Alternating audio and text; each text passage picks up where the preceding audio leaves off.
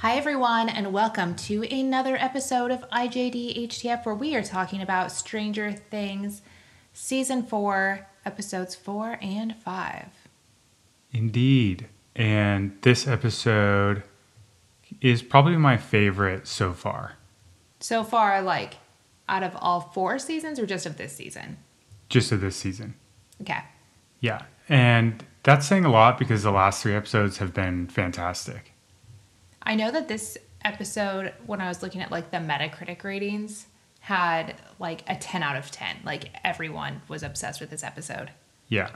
Okay, so this kicks off with the colleagues of Dr. Owens are going to like Will and Jonathan's house because, you know, Joyce is away trying to get Hopper back. Right. But Dr. Owens' co- like colleagues end up going and they inform Will, Jonathan, and Mike that Eleven is getting her powers back and things are going haywire in Hawkins, but They're there to they protect need them. they need to stay there. Can't let anyone know what's going on. Yeah. Don't contact anybody. So they're just kind of having to hunker down there in California.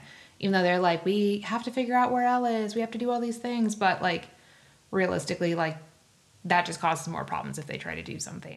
So then back in Hawkins, Max is trying to tell the friends about her visions and the clock and how she's been having the same symptoms as Chrissy and Fred.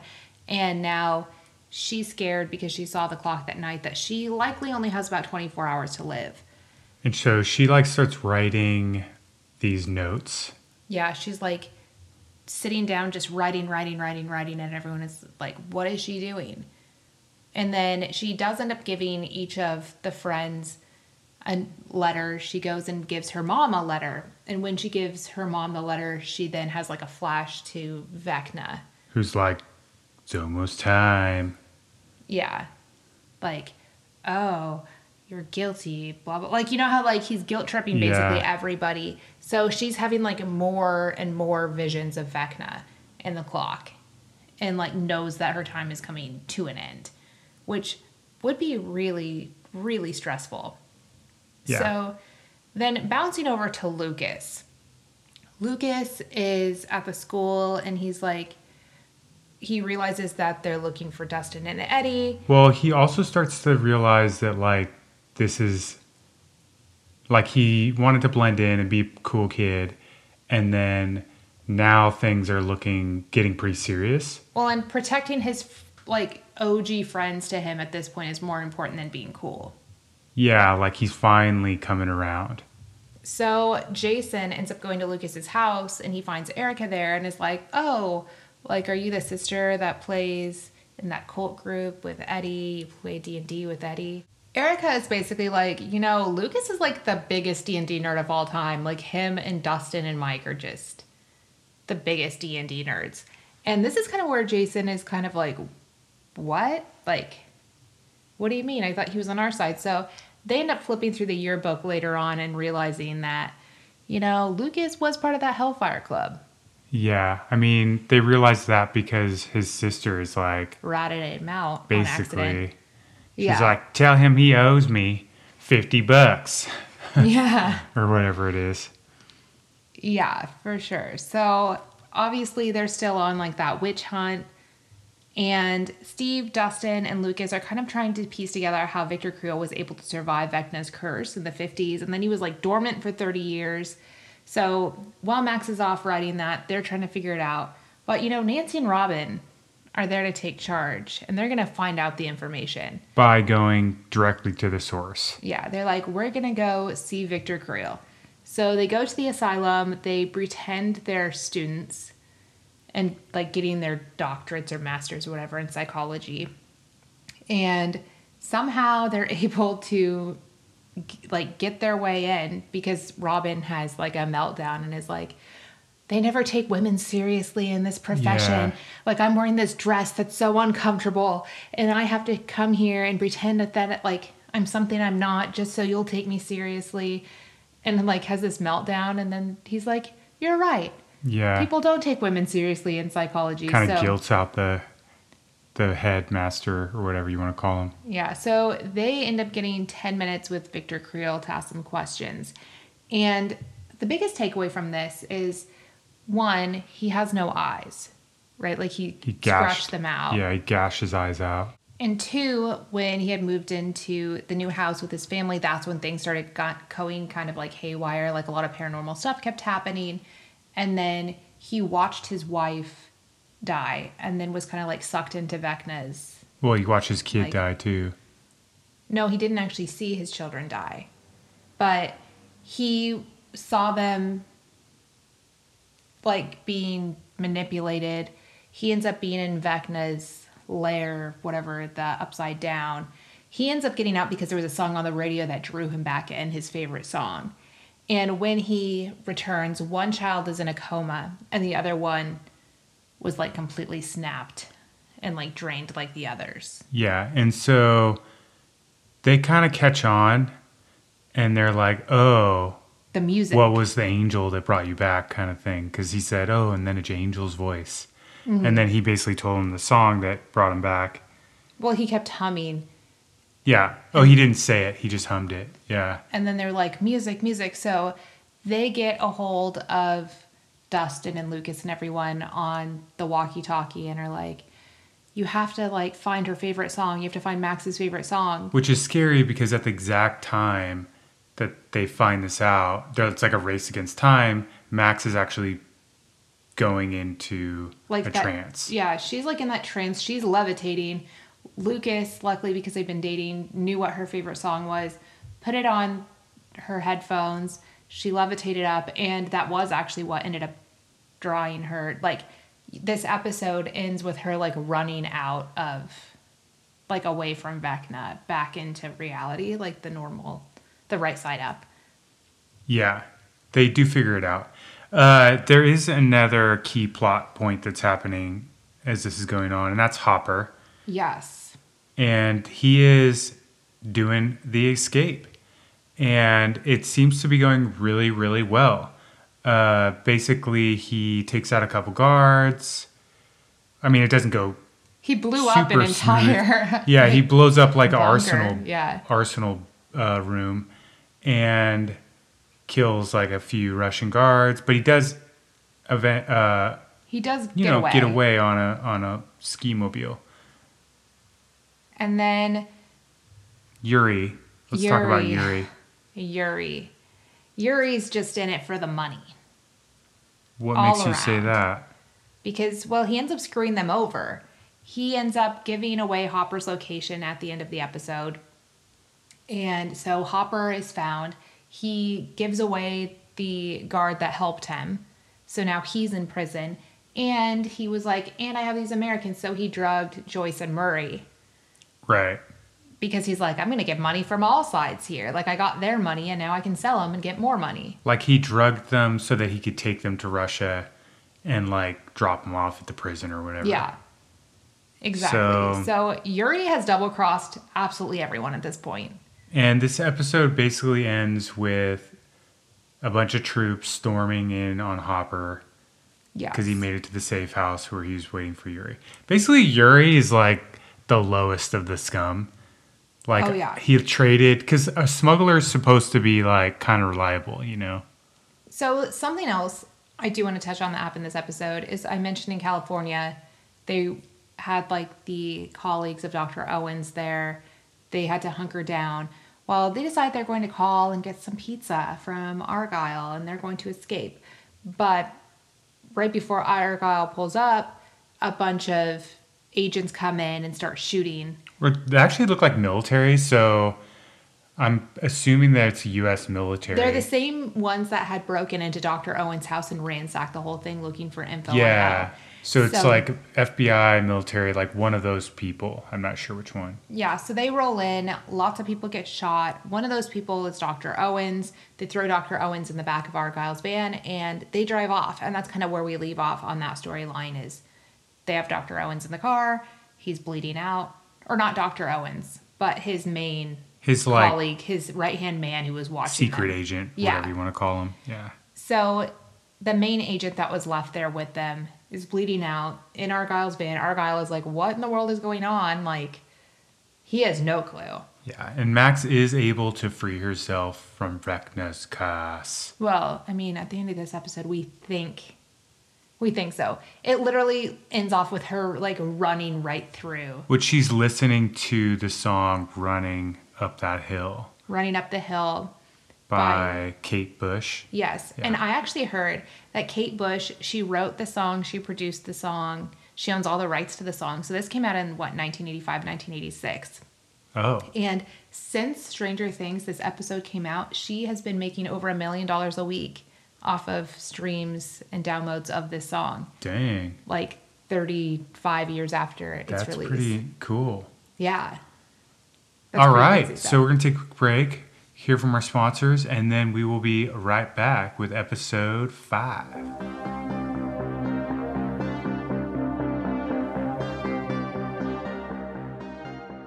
Our next partner has a product that is a daily staple in our lives, and that is AG1. We started taking AG1 because we really wanted a supplement that actually tastes good. I know we have taken a lot of supplements over the years, and a lot of times I'll try it once or twice and be like, oh, this tastes like chalk. This is absolutely disgusting. And AG1 really fixes that problem because it tastes delicious.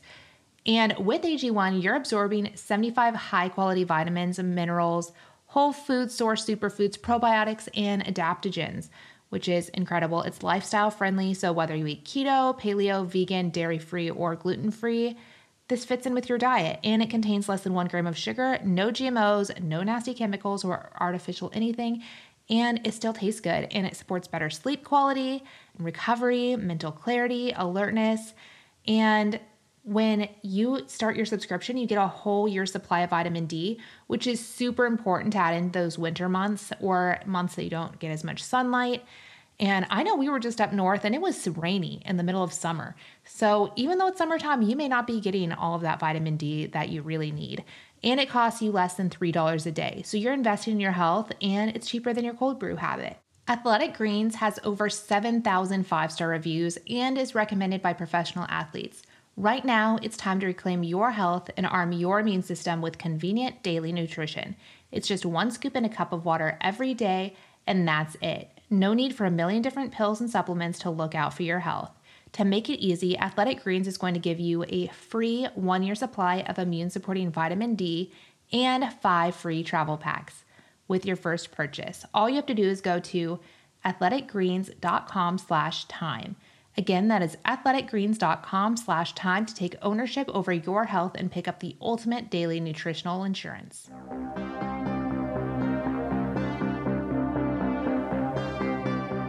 Welcome back. Thanks for listening to episode four and a little bit about our sponsor. And now we are going to recap episode five, which begins with Argyle driving the van.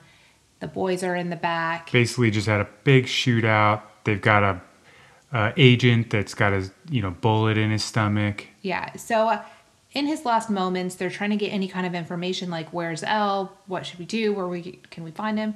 And he said to find Nina. And they said, "What's Nina's number? Write it down. Write it down." And then he dies before writing anything down. So the only thing they have to go off of is the name Nina. Yeah. So they bury the agent. Uh, Argyle's having kind of a meltdown. So they tell him to take a toke. basically, which he's always high. But they do they tell him to take a toke and then they kind of like walk him through Yeah. what's happened thus far. So then we see Dr. Owens getting to the facility with Elle and they go down, down, down underneath the ground. And who's in the facility? Dr. Brenner. And this is when we're like, what? Dr. Brenner's still alive? We thought Dr. Brenner died like last season. Like, what? So Eleven is like super uncomfortable and like you're seeing all these flashbacks of like her past traumas. Basically, her- she loses it. she just like tries to run out, but you're way underground. Where are you gonna go? Yeah. And like, they basically have some guards waiting for her. They grab her, they sedate her, and she begins her journey to regain her powers. Yeah, so they have like her in like this flotation room in water with a bunch of little things on her brain to like track brain activity, and they're obviously trying to put specific memories and traumas into her to trigger It's like Those powers. virtual reality, but more real. It's like dreaming. So Well, it's like she can see her past self in different scenarios, but then she's also there in her current self. Yeah, and they're basically like play along. And there's one, like, orderly, I guess is what you would call them, who keeps saying, Oh, we missed you at breakfast, or whatever it was. And Lindsay he kept saying the same like- line over and over and over again. And Lindsay was like, "That's a bad guy." Well, yeah, like there's something about him that's so creepy. And I'm like, they would not have pushed him saying that so many times and her being so uncomfortable with that so many I'm times. actually curious as to what happened to that guy because this is the first time I've seen him. I know. So I'm really curious too. I think we're I think that we're going to see more of him in this season because like it creeped me out a little bit and I was like this guy is bad news. So that's something I think we're going to want to look out for. And then in Russia, we see Hopper who's being like tormented, he's being punished because, you know, his failed escape plan. And he's in right next to Antonov, the guard who, Who tried to was help him. betrayed by Olaf. Yeah, so And there's a monster noise they notice. Yes, which if you remember at the very beginning of this season, the Russians had some had like a demogorgon, some sort of monster from the Netherland or wherever. the upside down. Upside down. Yeah. And they had something said something along the lines of like, "Oh, put it in with the American." So I think they are using the like monsters from the upside down to like practice torture on like Americans and other bad guys.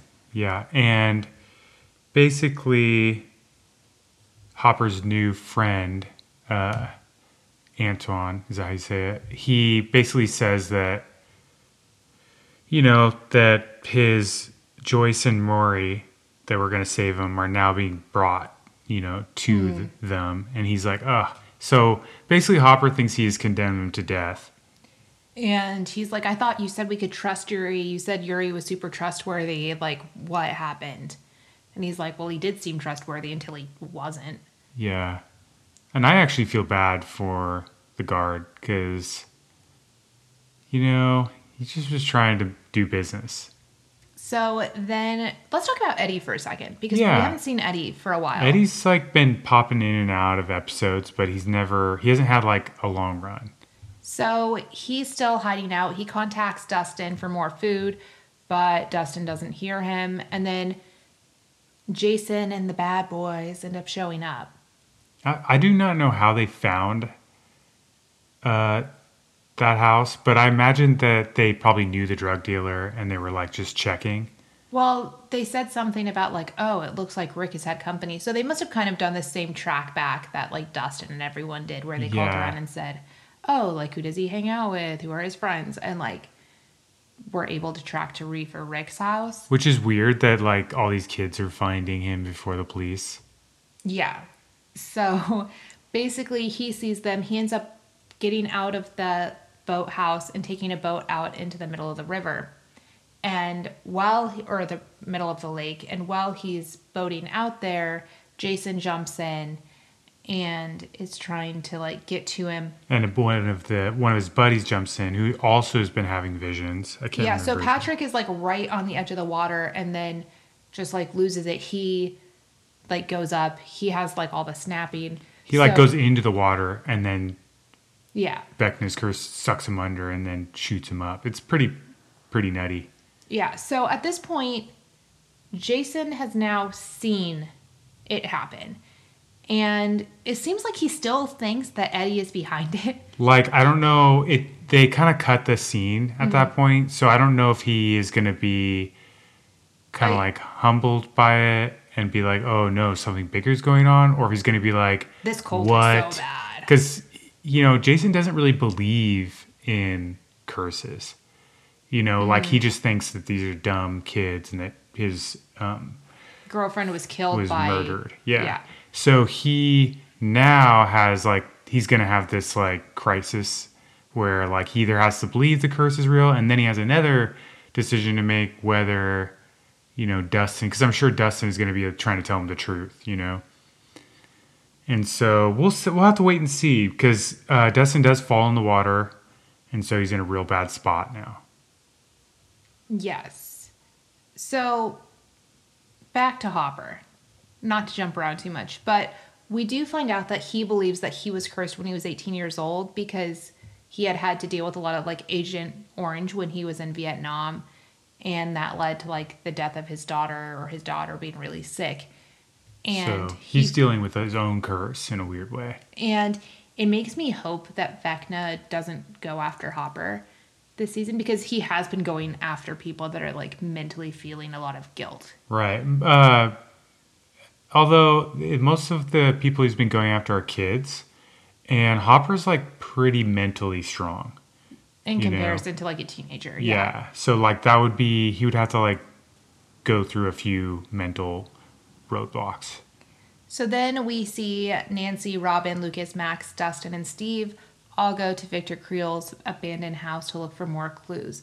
And they realize that like the lights flicker when Victor Creel is or not Victor yes. Victor Yeah. Creel or Vecna. Vecna. When Vecna's in Victor Creel's house, when he's around, the lights flicker like on the Like they can down. see, so they turn the lights off, and they can the lights will naturally like be powered because Vecna is creating such enormous power on the other side. Mm-hmm. So it's like having an uh, impact, kind of like when you go into like a haunted house and like the lights flicker.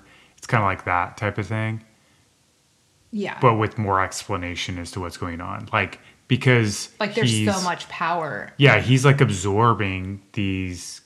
You know, I, I want to say these people, right? Well, and because Patrick had just been taken, he gets that giant surge of power from taking Patrick. Yeah, and if you remember when Max went into like the dream state, the mm-hmm. trance, she was actually went to Vecna's location at Victor Creel's house, and she saw the two people that he had killed were mm-hmm. like absorbed into pods. So he's like feeding on those people. So I wonder if the like curse is like a bigger thing where once he gets enough people, you know, in the pods, he'll have energy to open maybe a gate or like, Well, because you know, at this point, the something only person we know of that can open and close the gate to the upside down is Elle. Right. But at some point, someone else is going to be strong enough to open and close those gates. Well, you have to think also like they the other side, upside down world, they may have not even known that a gate was possible. Like they could have just been like seeping through, you know? And so now that they know there's a gate, that's like a more direct way to get stuff through.